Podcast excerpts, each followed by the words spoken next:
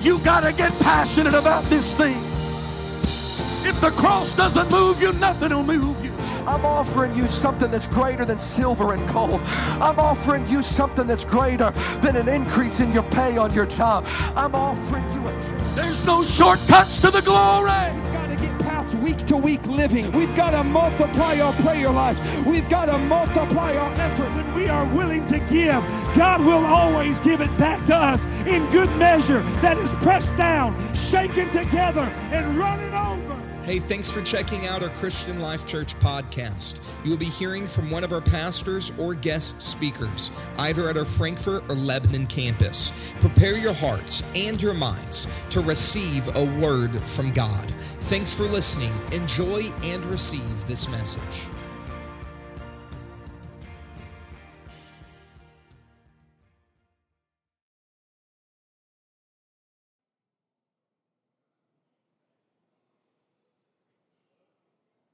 Are you glad to be in the house of the Lord tonight?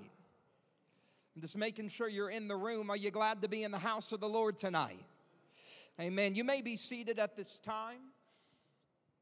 If you've been around our church for any period of time, you've probably heard the word said revival. In fact, around here, you don't go too many services without hearing that word. You'll hear somebody get up and you'll hear them pray over us and say, Church, it just feels like a revival atmosphere. You'll hear a preacher preach and talk about that we just need to have revival. Oftentimes we sing about it, preach about it, teach about it, talk about it, post on Facebook about it. My, did we have revival tonight? And oftentimes, this word revival can quickly become a Christian catchphrase, sort of like other words that we may not truly know the meaning of. We sort of can throw it around in conversation. My, I liked that song. That's a revival song. Man, did we have a beautiful spirit of worship tonight? We had revival. We have Brother Tapia coming to preach, and aren't we gonna have revival? And we hear this word thrown around oftentimes, maybe not always understanding what it is that that means. And so perhaps you've wondered the question before what is revival? Or maybe you've even wondered what is a revival church? What does a revival church look like? So, tonight I'm going to be talking about the topic of personal revival. Re- revival is commonly mistaken as being an isolated event, as something that we invite people to and expect them to show up because we have a minister that's coming to preach. And we often associate this with an event or perhaps even a conference. We say that we're going to have revival. But I want to clearly state tonight that revival is not an event. Perhaps that may mix up your thinking a little bit because you've known revival as being an event. Furthermore, I want to say tonight that revival is not a style of preaching and it's not a good worship service. In fact, revival is none of those things. Simply, and if you're a note taker tonight, I encourage you to do so. Simply, revival is the act of something being revived, restored to life, or restored to consciousness. And so we say revive, from whence we get the word revival. So, what does that mean? The word insinuates that something that was dead is now coming to life. Now, what could that mean? We speak of something being dead and now coming to life. This is applicable to the spiritual resurrection that each person must go through. Scripture says it like this in Ephesians, the second chapter, verses 4 and 5. It says, But God, who is rich in mercy, for his great love wherewith he loved us, even when we were, listen to this, dead in sins we were dead in sins. What a descriptive language that that scripture uses. even when we were dead in sins, hath quickened us together with Christ. By grace ye are saved. Have you ever noticed that it seems like that when people get caught up in lifestyles of sin, they get caught up in their fleshliness, they get caught up in things that they sort of walk around looking like the walking dead? They don't have joy on their face. Come on, are you with me tonight? Have you ever noticed that people walk around kind of like the walking dead? They, they don't have the joy of life inside of them. They walk around depressed. They get angry at others. They have bitterness in their heart. They walk around looking like they're dead because truly, if you could see through the eyes of the Spirit, you wouldn't see a person standing there. You'd probably see a casket. And on that casket, would be signed off sin.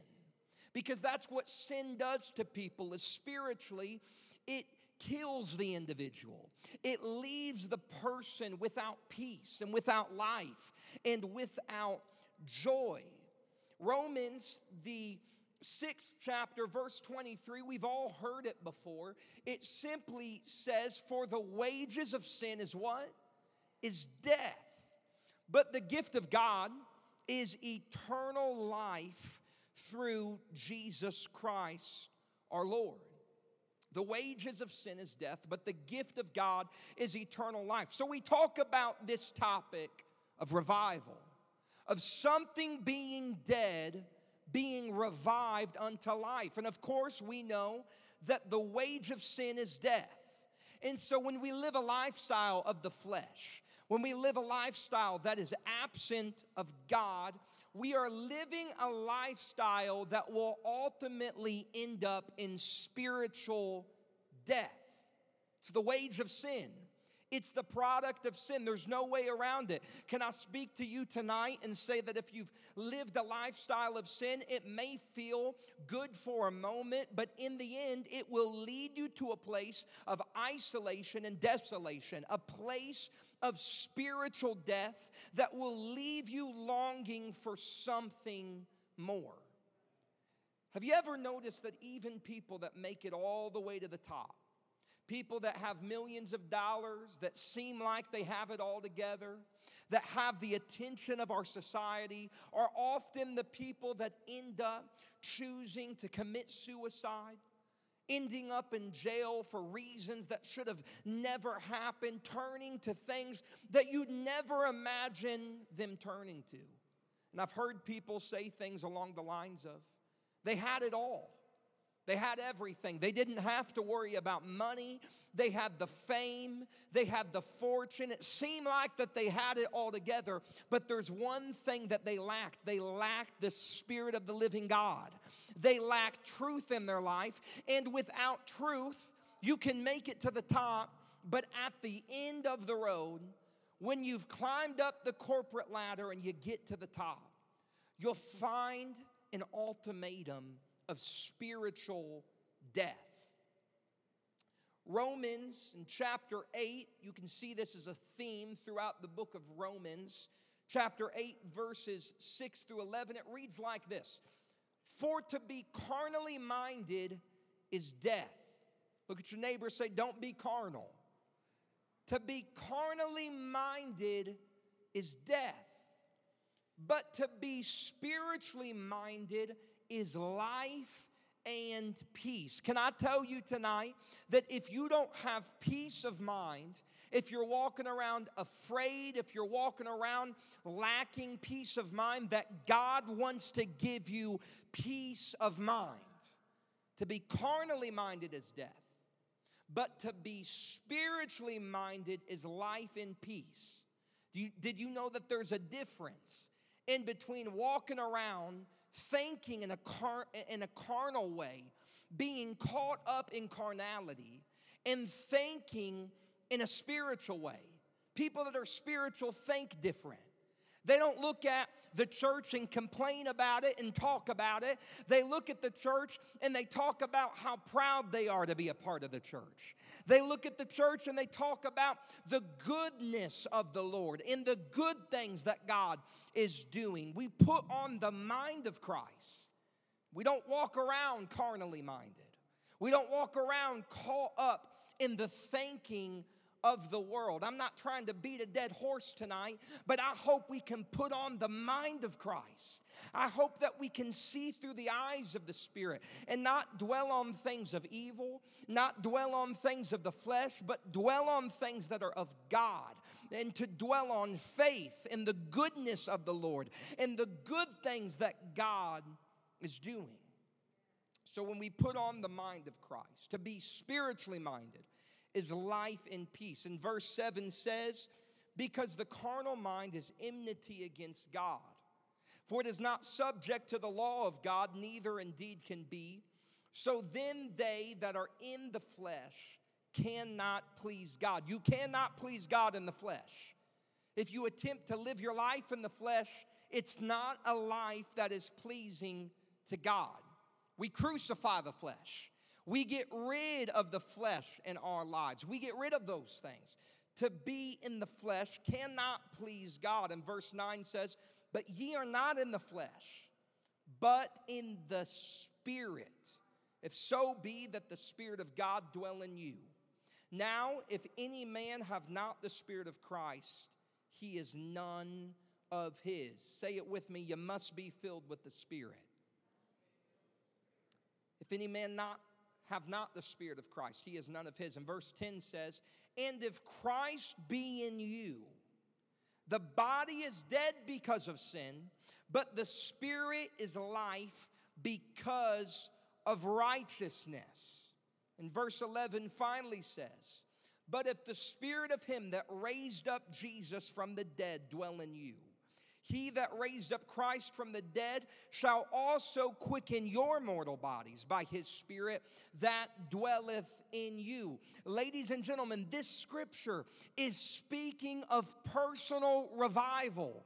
That we don't walk around subject to the death of sin, but we put away the ways of the flesh and we raise to life in Jesus. We put away death and we inherit the life that is given to us by the Spirit of God. We are Christian Life Church. It's not just a catchy name, it's a way of living. Because our name speaks of the life that is synonymous with being filled with the Spirit of God. And so maybe you attend church, but when you go home, your life feels like chaos and darkness and desolation. I want to tell somebody in this place that when the Spirit of God comes into your life, that you can live an elevated life in Jesus. You don't have to walk around with your head hung low. You don't have to walk around with depression on your mind, beat down by the weight of the enemy. But God removes the weight of sin so you can rise up a new creature in Christ Jesus. Someone say, that means you. You can have life in Christ. So, revival is not a moment of time, revival is a state of living. Revival is not a conference. Revival is a way that we go about our each and every day. We don't live a life unto the death of sin, but we live a life that has revived us in Christ. And you can walk around with a smile because you have the joy of the Lord. You can walk around not bitter, hurt, and angry, but you can walk around with the spirit of faith because you have been elevated to a new life in Jesus. You can put, a, put behind you the weight of sin and put behind you the bitterness and the past of yesterday and arise a new person in Jesus. I'm trying to be applicable today and teach you that you have been uh, revived in Jesus that when you receive the spirit of the living God that you have risen up out of sin and into a life that is in Christ You've resurrected up out of defeat, up out of the death of sin, and into the newness that is in Jesus. And so we die to the flesh. What does that mean? It doesn't mean that we literally crucify the flesh. In fact, I read a story one time about people in the Philippines that every year they came together and they selected an individual from one of the tribes, one of the areas. And what they would do is they would literally crucify the individual. They would whip the individual. They would pierce the hands of the individual, literally crucify the individual. And at the same time, all of those of this particular group of people that considered themselves consider themselves believers would take these whips that had shards of glass and rock and as they marched this man down the street and he carried a very literal cross they would take these whips and they would whip themselves in the back as they walked down the road to the point that blood would pour down their back and they would be in the most immense amount of pain. And this is what they believed that it meant to be crucified in Christ. Don't get it twisted tonight. Christ has already been crucified. He has already made atonement for our sins. We don't need another person to be literally crucified. We don't need another person to literally endure the weight of sin by being nailed on a cross. But what it means to be crucified with Christ is it means to crucify our carnality, to put away our fleshly desires. That means getting rid of pride. That means getting rid of lust. That means getting rid of the ways of the world and the thinking of the world and the patterns of the world, crucifying the old me. But I want you to note tonight that Christ was not only crucified, but that he resurrected three days later. Can I tell you that when we crucify sin, when we crucify the old us, that we too can be revived in Christ and rise up in the same way that he rose through his spirit and through his power, and we become a new person in Christ Jesus. Say it with me I am revived in Christ. We are made alive with Him through the Spirit of God. You, you ever notice it seems like that we tend to get it mixed up in regards to death? We hear the word death and it's kind of a scary word. Anybody kind of scared of that word death? We hear the word, it's a word nobody wants to hear. Yet, according to the pattern of Scripture, to die is to live. And so when we talk about dying out to the old you, when we talk about dying out to the flesh and dying out to the sin, in the spirit, to die is to live. And so when we put away the ways of the world, we put on the mind of Christ. When we put away the weight of sin, we put on the ways of Jesus. And so to die in the spirit, to die out to the flesh, is to live in Christ. But I'm afraid that when we think of death in a literal sense, that our fallible human understanding thinks of existence as a momentary state of being.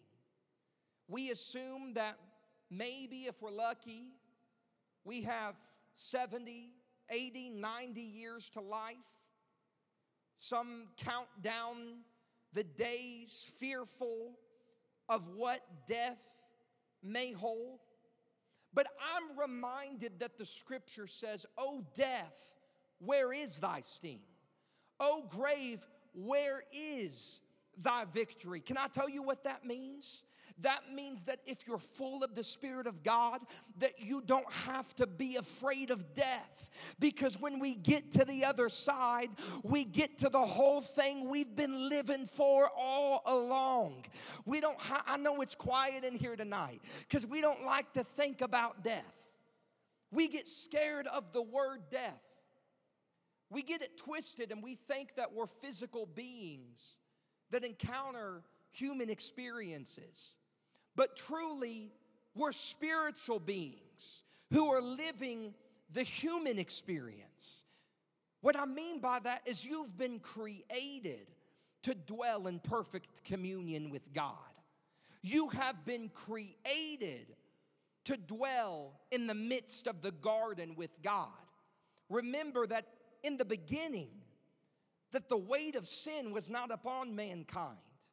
We weren't created for the weight of sin. If we were created to be able to endure sin of, on our own, Jesus would have never had to have been crucified. If we were created for this present day in this present world, then there would be no hope of glory. But I want to remind you tonight that you were created for heaven. You were created to dwell in the Spirit of God. I don't think that's something we should be upset about. I think that that's something that we should be excited about. That while life is momentary, that eternally we will dwell in communion with the Spirit of the living God, that we will worship about His throne. And so, truly, to die is to live. James, the fourth chapter, verse 14 says, Whereas we know not that what shall be on the morrow. In other words, we don't know what tomorrow holds. For what is life? It is even a vapor that appeareth for a little time and then vanish away, it vanishes away.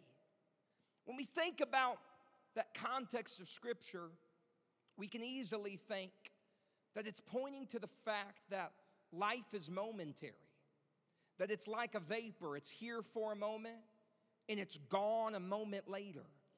And perhaps that scripture is pointing out the fact that life is not eternal, but that physical life is momentary.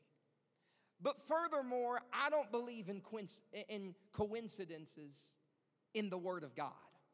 I don't believe that there are things in the Word of God that are placed there by accident. And so when we consider the terminology used, when we look at the word vapor, we understand that a vapor is the state of something. And that the same thing that is a vapor transitions from being vapor to being liquid to being solid. You ever had an ice cube melt in your cup? It went from solid to liquid, and then you could put it on the stove, heat up the stove, and the liquid would begin to boil and it would become a gas. And so when we think of life being like a vapor, even though that, that vapor may become unseen by the human eye, even though that, that vapor may disappear, if you will, from our current reality that vapor's never gone, but it transitions its state of being. Now, can I apply this tonight to the fact that when you lost your loved one, that they are not gone forever? That your loved one did not disappear from reality. But like a vapor, we transition from this life to the life that we have been created to live. And so we don't have to walk around fearful of what tomorrow holds. You don't got to walk around so afraid of death that you're up you're upping your life insurance every single day. But you've got to understand, I'm not trying to be morbid tonight, but it's something that we have to be excited about.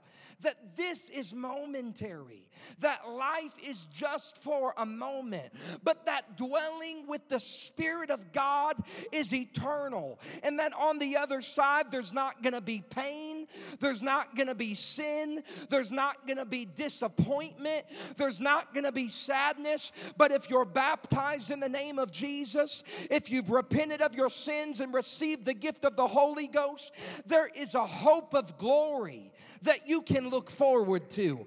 I know the song says, Everybody wants to go to heaven, but nobody wants to go now. But I want to say tonight that we were created for the other side, that we were not created to walk around under the death of sin, but we were created to walk in the newness of life that is in Jesus. But we were created to have communion in relationship with God. You ever notice the pattern that everything that dies brings forth life? I remember one day driving through what Caitlin thought was a beautiful forest, and there were leaves. It was about this time of year, just a few years ago. And she is a lover of fall. We drove down the road, and there's orange leaves. They didn't have any yogurt, but there's an orange leaf and there's some red leaves and, and, and there were some yellow leaves. There were leaves on the ground and a few leaves hanging on the trees. She looked at me that day and she said, My. She said, How beautiful is this? And I said, I know. Would you look at that?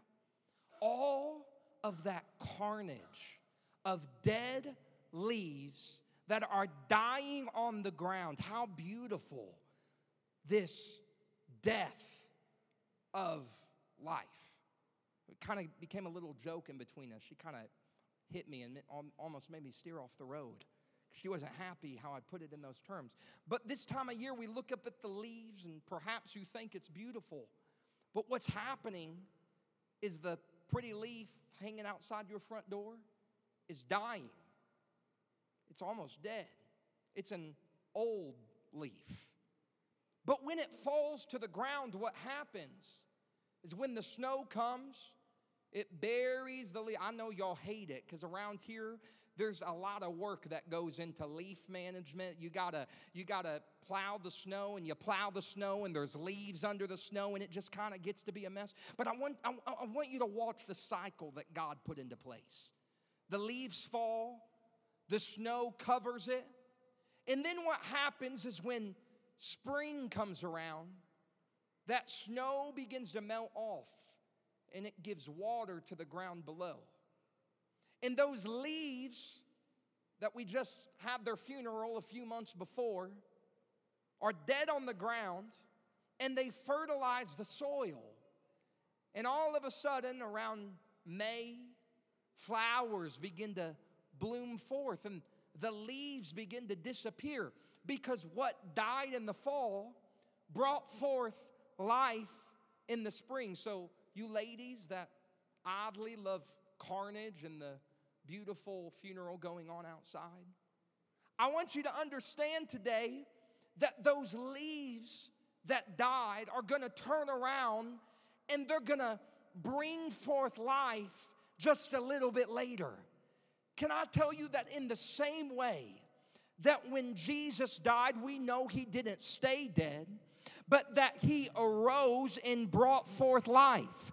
And in the same way, when we die to sin and when we die to the flesh, that the very same thing that died may provide the nutrients necessary to sustain life on the other side. What I mean by that is we put away sin, we put away lust, we put away worldly living, we put away pride. Those things die. But on the other side, it may just be a little while later that life begins to spring forth in our lives. That no longer do you walk around depressed, but joy springs forth. No longer do you walk around with a frown on your face, but you can all of a sudden walk in the joy of the Lord. I think that that's something we should be excited about. Because you may have had a momentary season in your life that felt like a time of death and desolation. But it may be that very same moment that turns around and is your testimony in your tomorrow.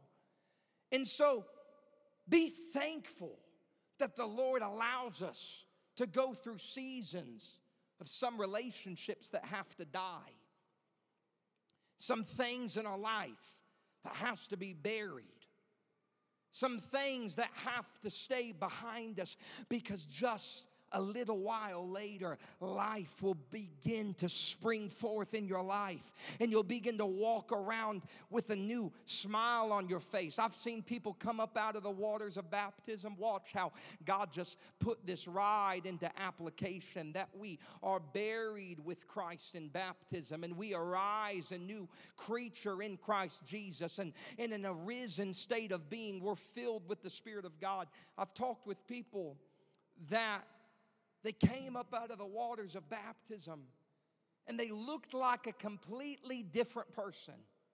And it wasn't because they were in a funky looking robe and their hair was wet, but they had a new look on their face because all of a sudden the weight of sin was removed from them and they came up a new creature in Christ Jesus.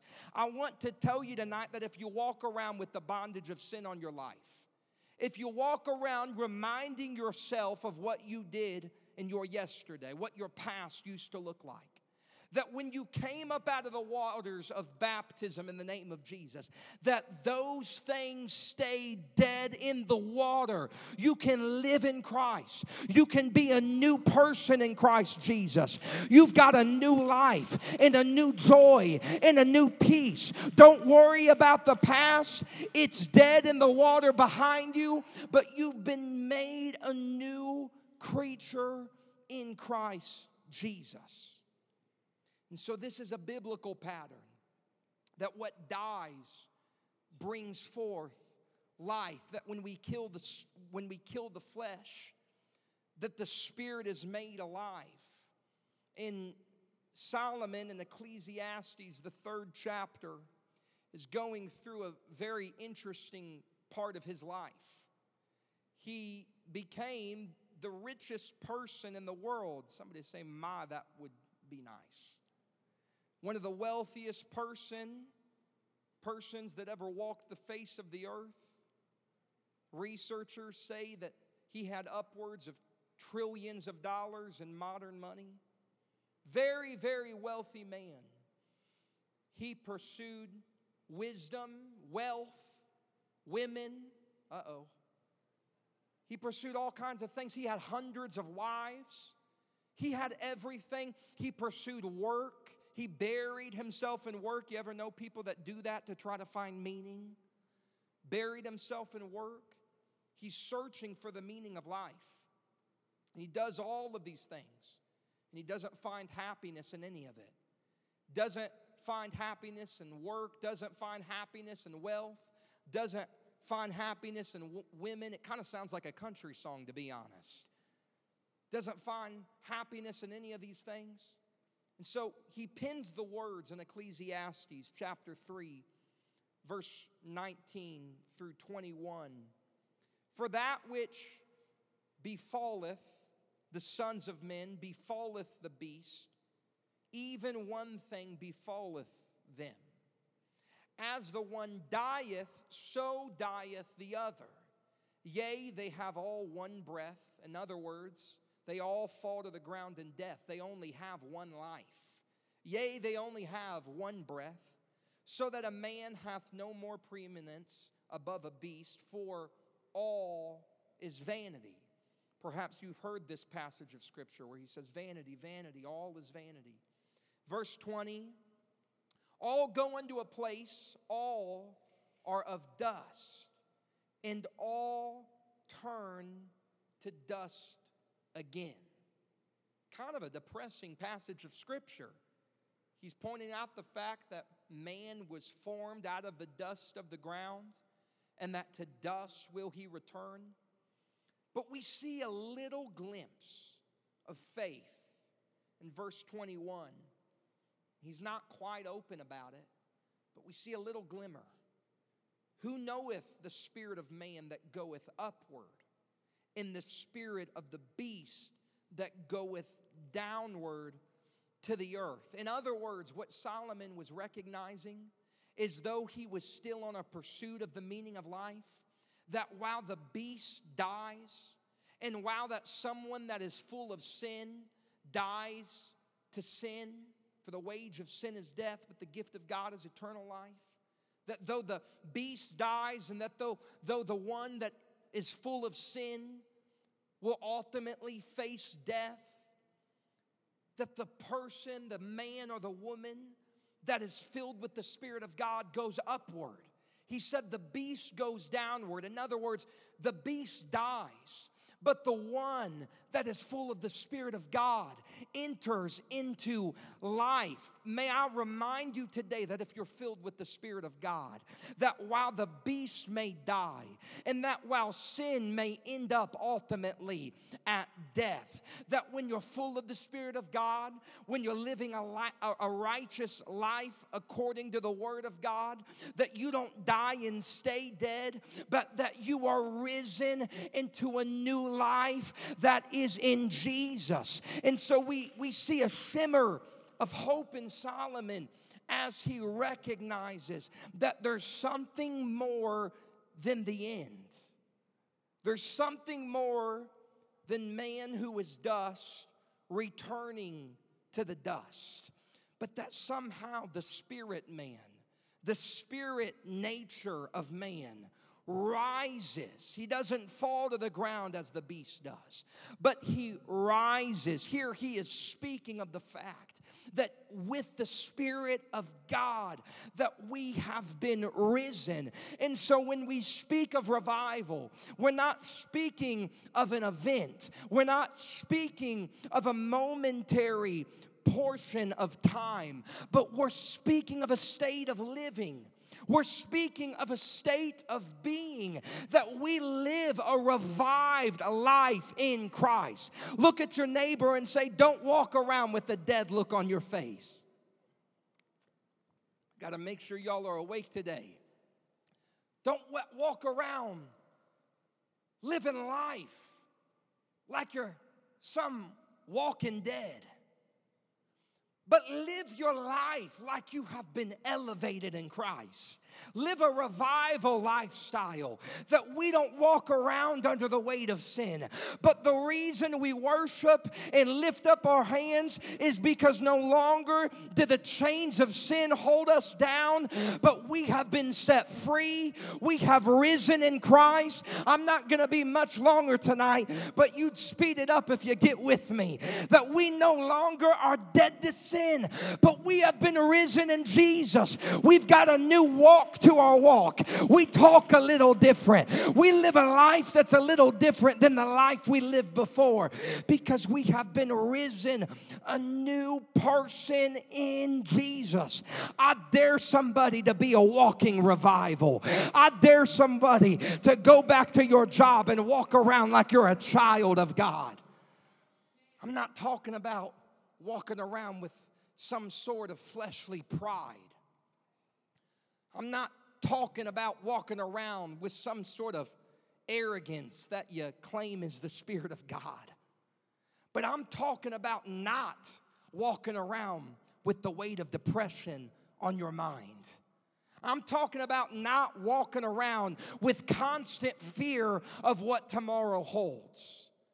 I'm talking about not living a life that is full of chaos and drama and gossip. You ever notice people gossip and wrap it up like a prayer request? You got to pray for sister so and so. She's really not living right, in case you already didn't know. People live lifestyles as a result of sinfulness. They live under this weight, under this, there is a void in their life. You ever notice people try to walk around trying to find meaning? They pursue so many various things. We talked about it a moment ago when we talked about Solomon and his search for meaning, and people pursue different routes. They pursue fame, they pursue fortune, they pursue wealth, they pursue women, they pursue all of these things looking for meaning. And the reason is is because man has been separated as a result of sin from the spirit of God. that there is a void inside of man that is an empty place wherein God's Spirit can fill. And so when someone is filled with the Spirit of God, that void in their life is filled. But when someone is not filled with the Spirit of God, when someone has not yet come to a revelation of truth, they try to fill that empty place. It's like a puzzle with a missing piece. They try to fill it with alcoholism. They try to fill it with drug addiction. They try to fill it with temporary moments of pleasure. They try to fill it with all of these things. And every single time, it's like trying to put a puzzle together and the piece just doesn't fit. And they're left feeling empty. And they're left feeling like there is a void inside of their lives. But I find it no coincidence that when we open up our Bibles to the first passage of Scripture, when we open up our Bibles, you think God is an intentional God, right? God's a God. Do you think there's anything in the Bible that's not supposed to be there? And so when the reader opens up the Word of God and he's introduced to this God that perhaps he knows not of, he's introduced to this God that perhaps he has never heard of he's introduced to the fact that the earth was without form and void, and darkness was upon the face of the deep. And then all of a sudden, out of nowhere, the Spirit of God moves upon the face of the waters. I don't find that a coincidence because I think, in the same way, that when, when darkness is upon the life of an individual and when their life is without form and they have a void in their lives and they've not yet formed into the person that God has intended them to be, and they walk around with the missing piece in their life, seeking to fill the void, that they're introduced to this spirit being, this God that is first known not as the king, not first introduced as the Messiah, not first introduced as the living word, but he's introduced as the filler of the void. Can I tell you that tonight, if you fill a void in your life, I want to remind you, you can get filled with the Spirit of the living God. He seeks to live inside of you, He seeks to rise you up to an elevated life that is in Him. So walk around joyful, walk around with a new pep in your step because I want you to know that the Spirit of God has made you alive. I won't keep you long tonight. Would you, would you stand with me all across this room? And before I dismiss tonight, I wonder if all across this room, if you just lift your hands to heaven and if we could just call on the Spirit of the living God. Lord, I pray tonight that every person that would feel any sort of emptiness, that they would be filled. God, I pray in the name of Jesus that you would show us the meaning of the death of our past and that we would arise a new person into a new life that is given to us through your Spirit. I pray that this week that you would be with each person and that you would help them to recognize that you have brought them into a newness of life in Jesus' name. Thank you for bearing with me tonight. I think it's important that we study the Word of God. I know that we're a church that we like to shout, we like to run and sing, and I love all of these things more than all of you. But sometimes we've got to dive into the Word of God and understand what it means to be Bible believing Christians. So tonight, I want you to leave here tonight understanding that you've been given a new life in Jesus. And so when you walk out of these doors, I want you to see today as your first day. Don't consider tomorrow, don't consider what used to be, but walk out of here and say, This is a fresh start for my life.